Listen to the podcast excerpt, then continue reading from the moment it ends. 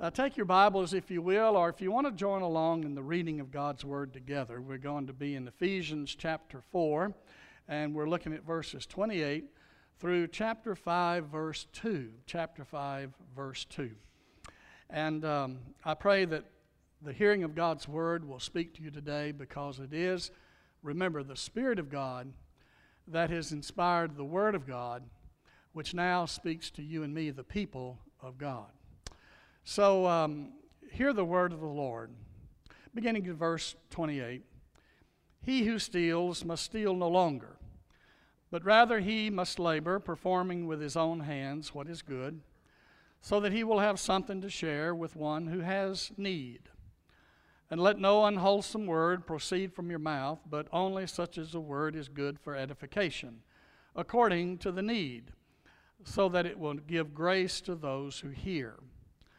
Uh, do not grieve the Holy Spirit of God, by whom you were sealed for the day of redemption.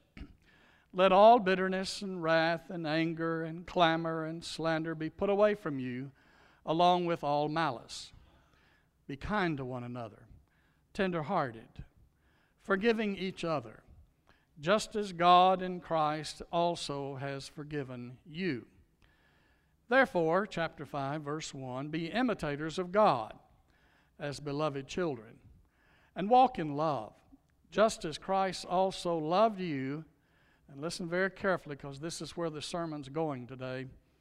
And gave himself up for us, an offering, a sacrifice to God, a fragrant aroma. Father, we thank you for words. We remember that it is the Word made flesh and has dwelt among us, Jesus, our Savior and our Lord.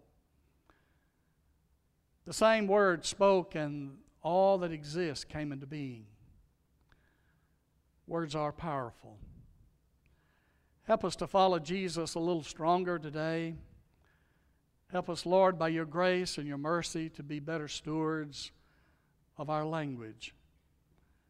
And Father, may we recommit ourselves to allow your Holy Spirit to guide our thoughts, which also guides our speech. And may we speak wholesome words, words of healing, words of help, wonderful words of life. In the powerful and strong name of Jesus, we pray.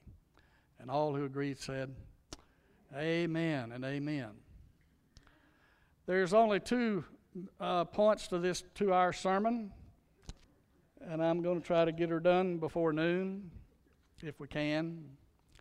And I'll try not to stray. I write longer notes now than I did when I first started preaching.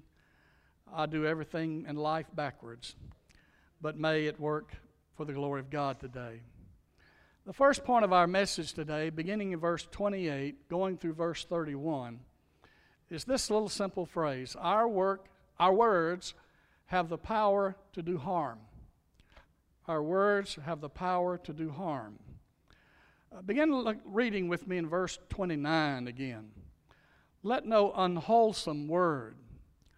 In the Greek language, the word for unwholesome is the word rotten. Rotten, like rotting fruit or rotting fish. Do you like to eat rotting fruit? Fruit? Do you like to eat rotting fish? No. Neither do we like unwholesome words. And God doesn't like unwholesome words. So let no unwholesome word proceed from your mouth, but such as a word is good for edification. That means building up, building up, building up. Everybody in the world needs a good word. Everybody in the world needs to hear a gospel kind of word. A word that exalts Jesus and a word that builds up the body of Christ, the church of the Lord Jesus Christ. People that you hang around the most, your personal family, need to hear those words also. And it makes all the difference in the world in the climate in your home, the climate at work, and the climate at school, and the climate when friends get together. I like to be around people who have a positive attitude and a positive word, don't you? I like to be around people when I speak to them, they're going to have merciful words and and they tolerate me and they're willing to say, I understand you, I know you well, and I wish you well also. That's what edification is.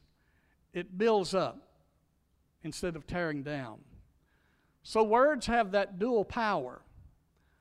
Words are mightier than the, uh, the, the pen is mightier than the sword, that old saying says.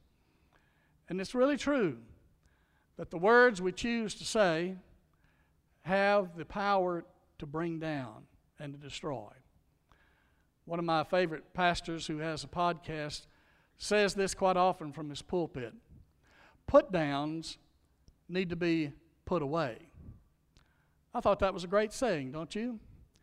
Put downs need to be put away. And that sense of putting away is the Apostle Paul's theme in the book of Ephesians. Because earlier he was talking about putting on Christ, and as we put on Christ, we put away the old self. So while we're putting on Christ, like putting on new clothing, we also put away the old self that was controlled by our sensuality, our negative, our depraved, our, well, just sinful self. Let's just call it for what it is.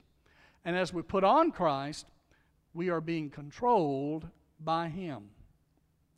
As I thought about uh, putting on new clothing, I thought about when I was a kid getting on the school bus when school started.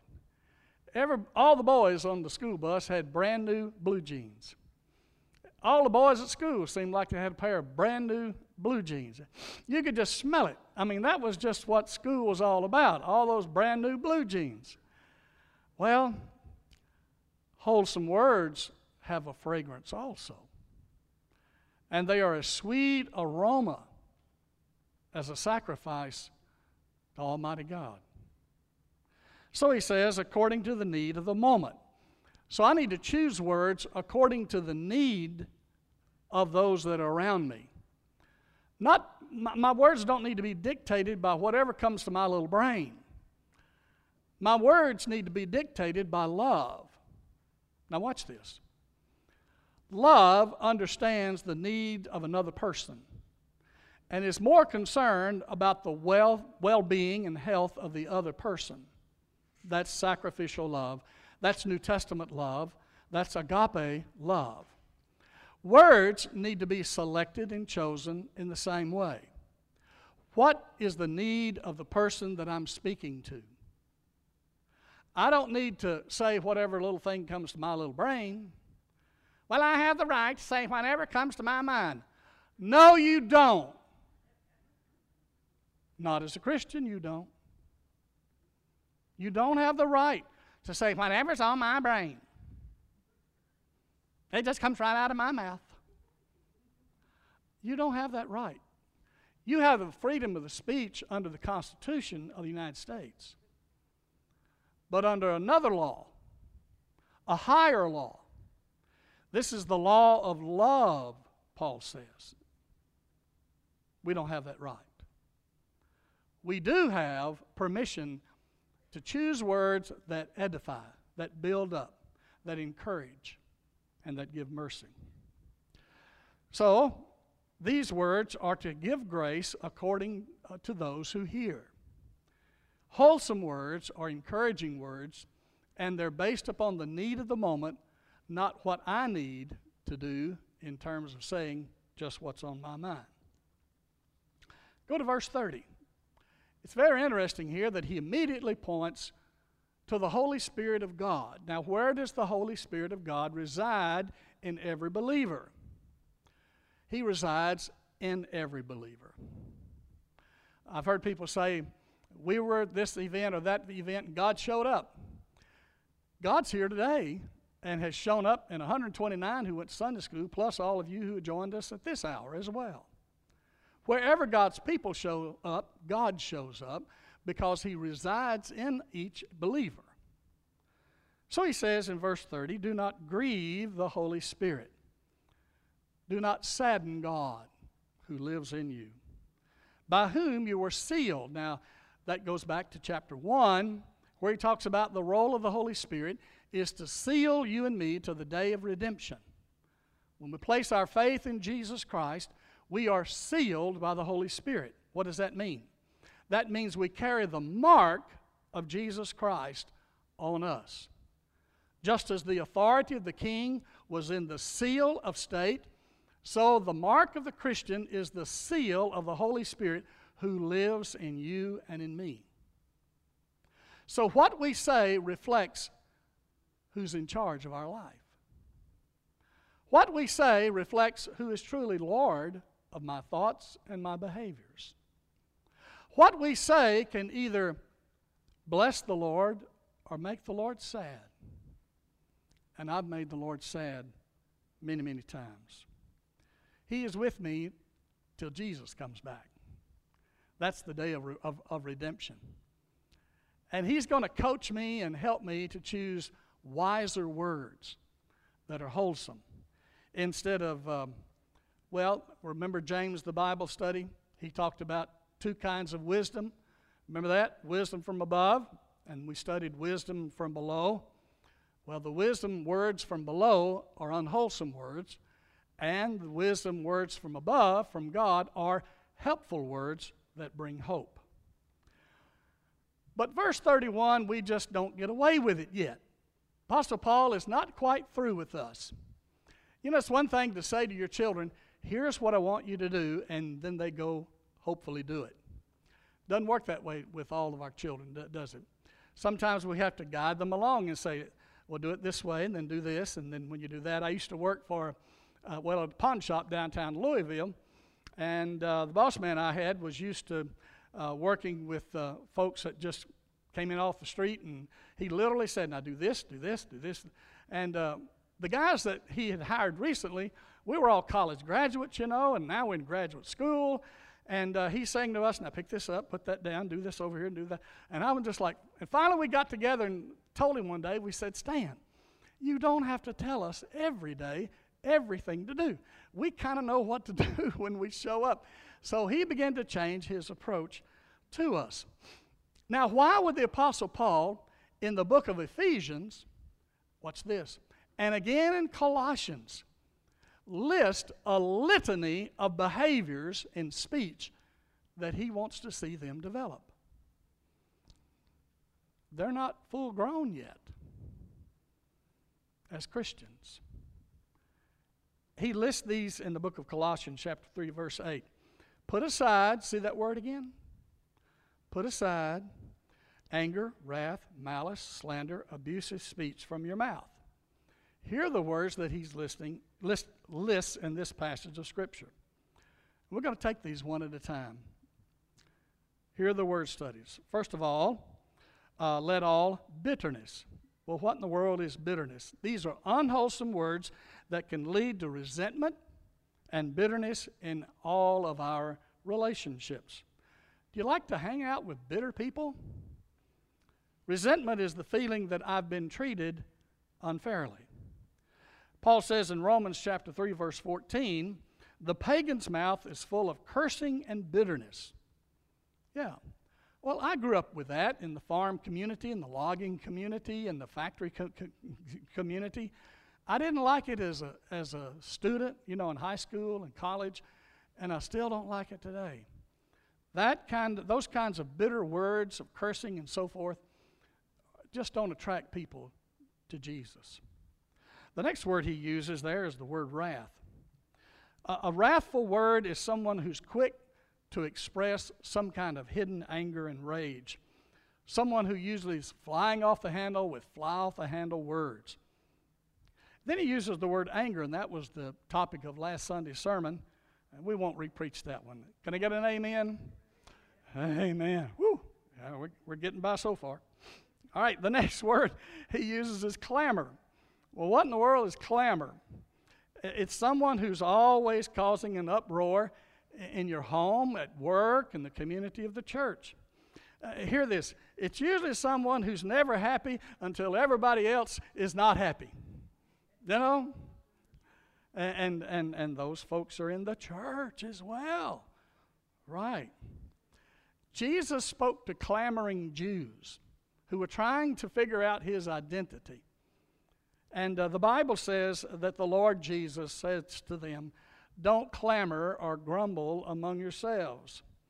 So, church, I ask the question what are we saying that keeps anxiety stirred up in our personal and our church relationships? Can continuous criticism become harassment? Listen to Oswald Chambers. Oswald Chambers has a great devotion that's an absolute classic. My utmost for his highest. My utmost for his highest. And he wrote these words in one of his uh, devotions. Hear this clearly. He says, God never gives us discernment in order that we may criticize, but that we might intercede, meaning in prayer. Let me say that again. I, I think he's really on to something there. God doesn't give us discernment in order that we may criticize, but that we may intercede, meaning in prayer. The next one he mentions here is called slander. Slander is that false statement which defames another person. Now, you can go to jail for this one. You can be sued in the courts, you know, these, these days for that one. But the Bible says in Leviticus, You shall not go about as a slanderer among your people.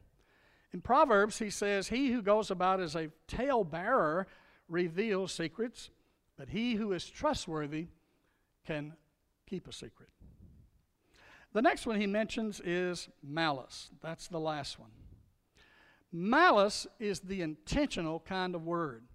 I'm going to say it, it's going to hurt, and I don't care, you know, what the result is. It's the intention or the desire.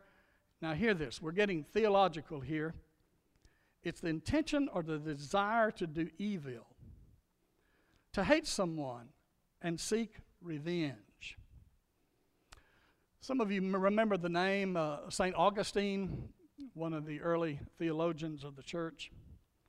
It is said that he had a sign on the wall of his, of his, dining, of his dining room which said, he who speaks evil of an absent woman or man is not welcome at this table. Wow. Powerful words. I have come to learn, church family. I have come to learn. I have come to learn the hard way that unwholesome words, when I speak unwholesome words, I am participating in evil.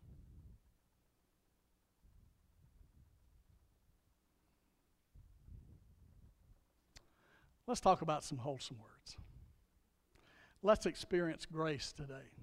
Let me encourage you with the mercy and the grace that God offers in the cross of Jesus Christ. In verse 32 and through the transition of chapter 5 and verse 2, he talks about another kind of word. Not an unwholesome word, but a wholesome word. And we're learning here the second point of, of our message that our words have the power to heal and offer hope. Heal and offer hope. Yeah, words can be destructive, but words can also heal. Words can also bring hope. Verse 32 says, Be kind to one another. In the Greek language, that's an aorist, and this this tense of aorist says, keep on being tenderhearted to one another. Keep on being kind to one another. Folks, it's not a it's a character of God that he has in place, but it's something I have to keep working on all the time. Keep on becoming kind toward one another. Any kind of communication in the church is never perfect. It's never perfect. I've heard many say in the church where I came from, and, and it's, it's, it's, it's true in every church. I don't care where you go. Uh, we just need to communicate better. Uh, that's true. That's why it's in the Bible. We need to communicate better. We never get it perfect, but we keep on working at it. We keep on working at it. We keep on working at it. because this is the very character of God that's being perfected in us. Bible says in Romans chapter 2 verse 4, the kindness of God leads to repentance.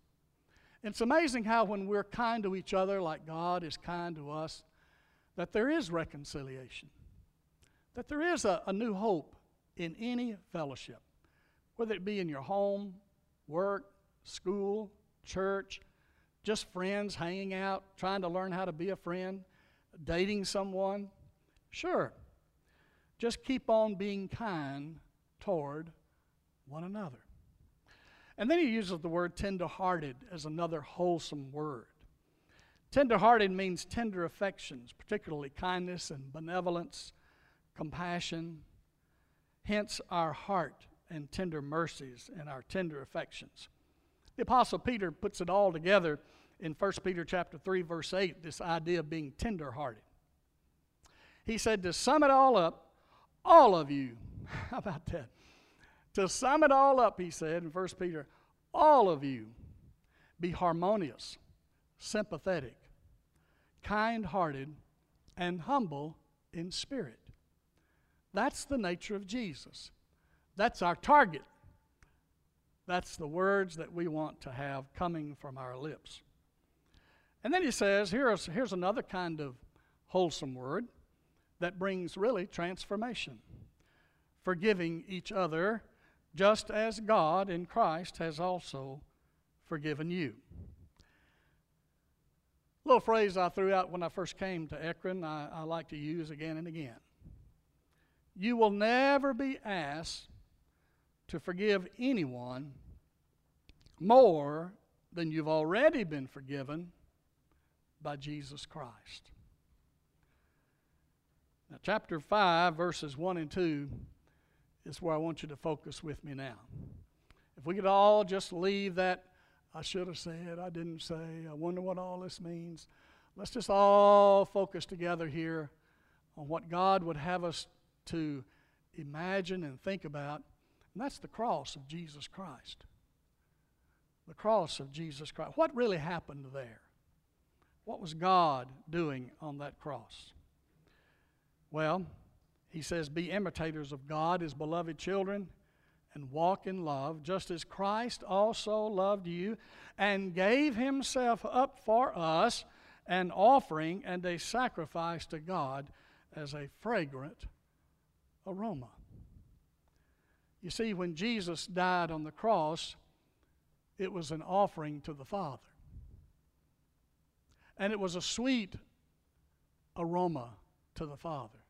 It pleased the Father. Not that his Son should suffer, but that the love that he displayed when he died on the cross for you and for me was so sweet and, a, and an aroma.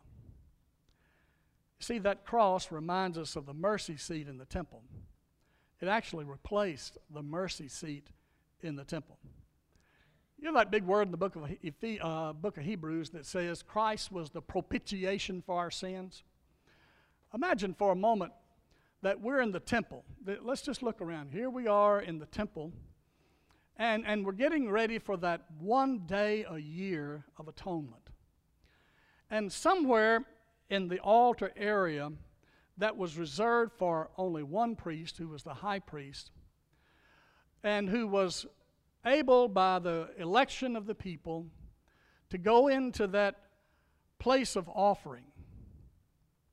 And in that place of offering, there was something there called the mercy seat. That's where we get the word propitiation. And once a year, that priest would offer a sacrifice, a blood sacrifice for all the sins of the people. And then he came back out. It was considered the Holy of Holies because when God came down to consume that altar, the priest was in the very presence of Holy God, and the others were on this side of the veil and couldn't see. They tied a rope to his foot because when you've been in the presence of Almighty God, you may die. And we don't want to lose our high priest. So that if he was consumed by the flames on the altar or the presence of God Himself, they could drag him back out of the temple, of, of the Holy of Holies. When Jesus died on the cross of Calvary, that veil that separated the people from the altar was torn in two. Torn in two. Because the cross of Calvary was the propitiation, the mercy seat of the sacrifice of our Lord and our Savior Jesus Christ for you and for me. And for all who will say, I'm a sinner. Lord Jesus, forgive me of my sin. Lord Jesus, come and take control of my life. And I will follow you and let you be my Lord and my Savior. The very presence of God comes to live in us through the Holy Spirit when we make that decision. And now, that offering that Jesus gave on the cross of Calvary, like the mercy seat that was in the temple, now that very offering, that very Savior, that very Lord rules our life. He rules our brain, He rules our emotions, He rules our speech. And now, watch this. When you and I allow the Holy Spirit to control us with words of mercy, with words of compassion, with words of understanding, we too are joining God. Not joining evil, as I mentioned earlier, with unwholesome words, but we're joining God.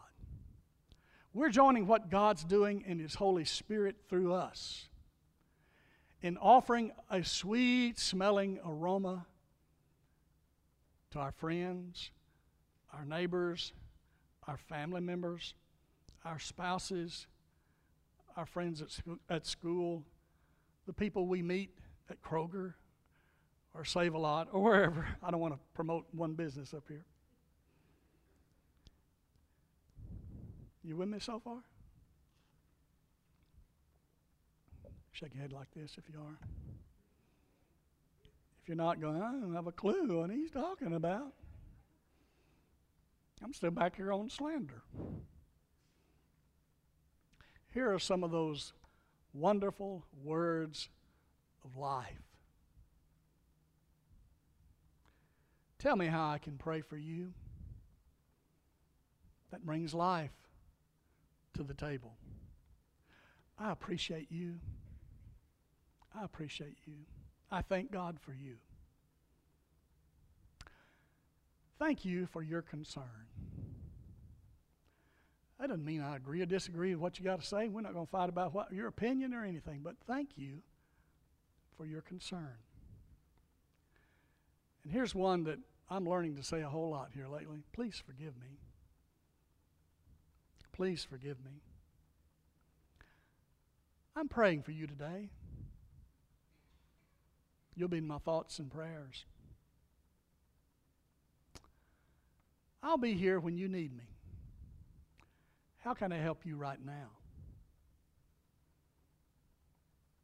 That's not call me if you need me.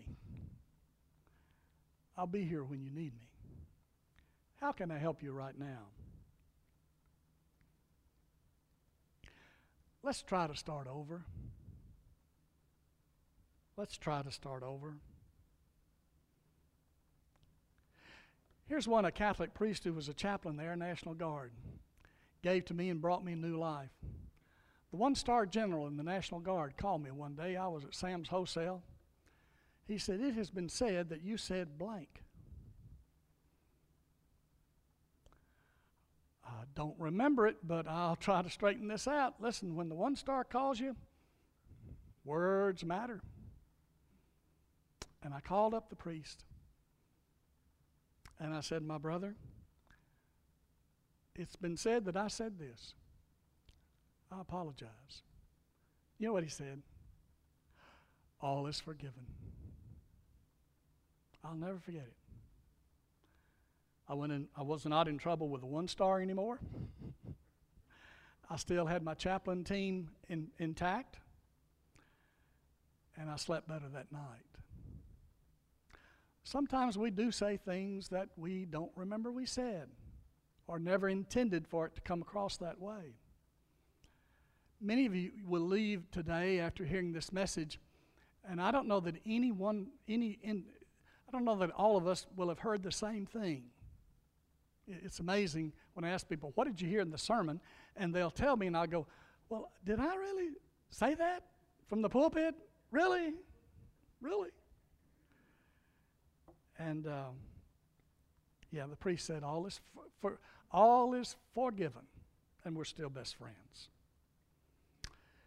And I cl- conclude with this word that's a w- wonderful word of life. Y'all know that hymn too, don't you? I hear what you're saying. Not I know how you feel, but I hear what you're saying. These are wonderful words of life. So let us be imitators of God as beloved children. See, we're all learning, aren't we? We're not all full, fully grown, but we are growing. So keep on being kind to one another, tenderhearted, forgiving each other, just as God in Christ has also forgiven us. Let's bow our heads together, please.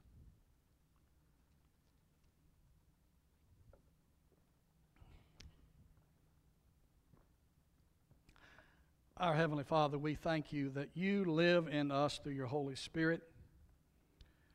The Bible is just not words on a page, but inspired by you, now living in us.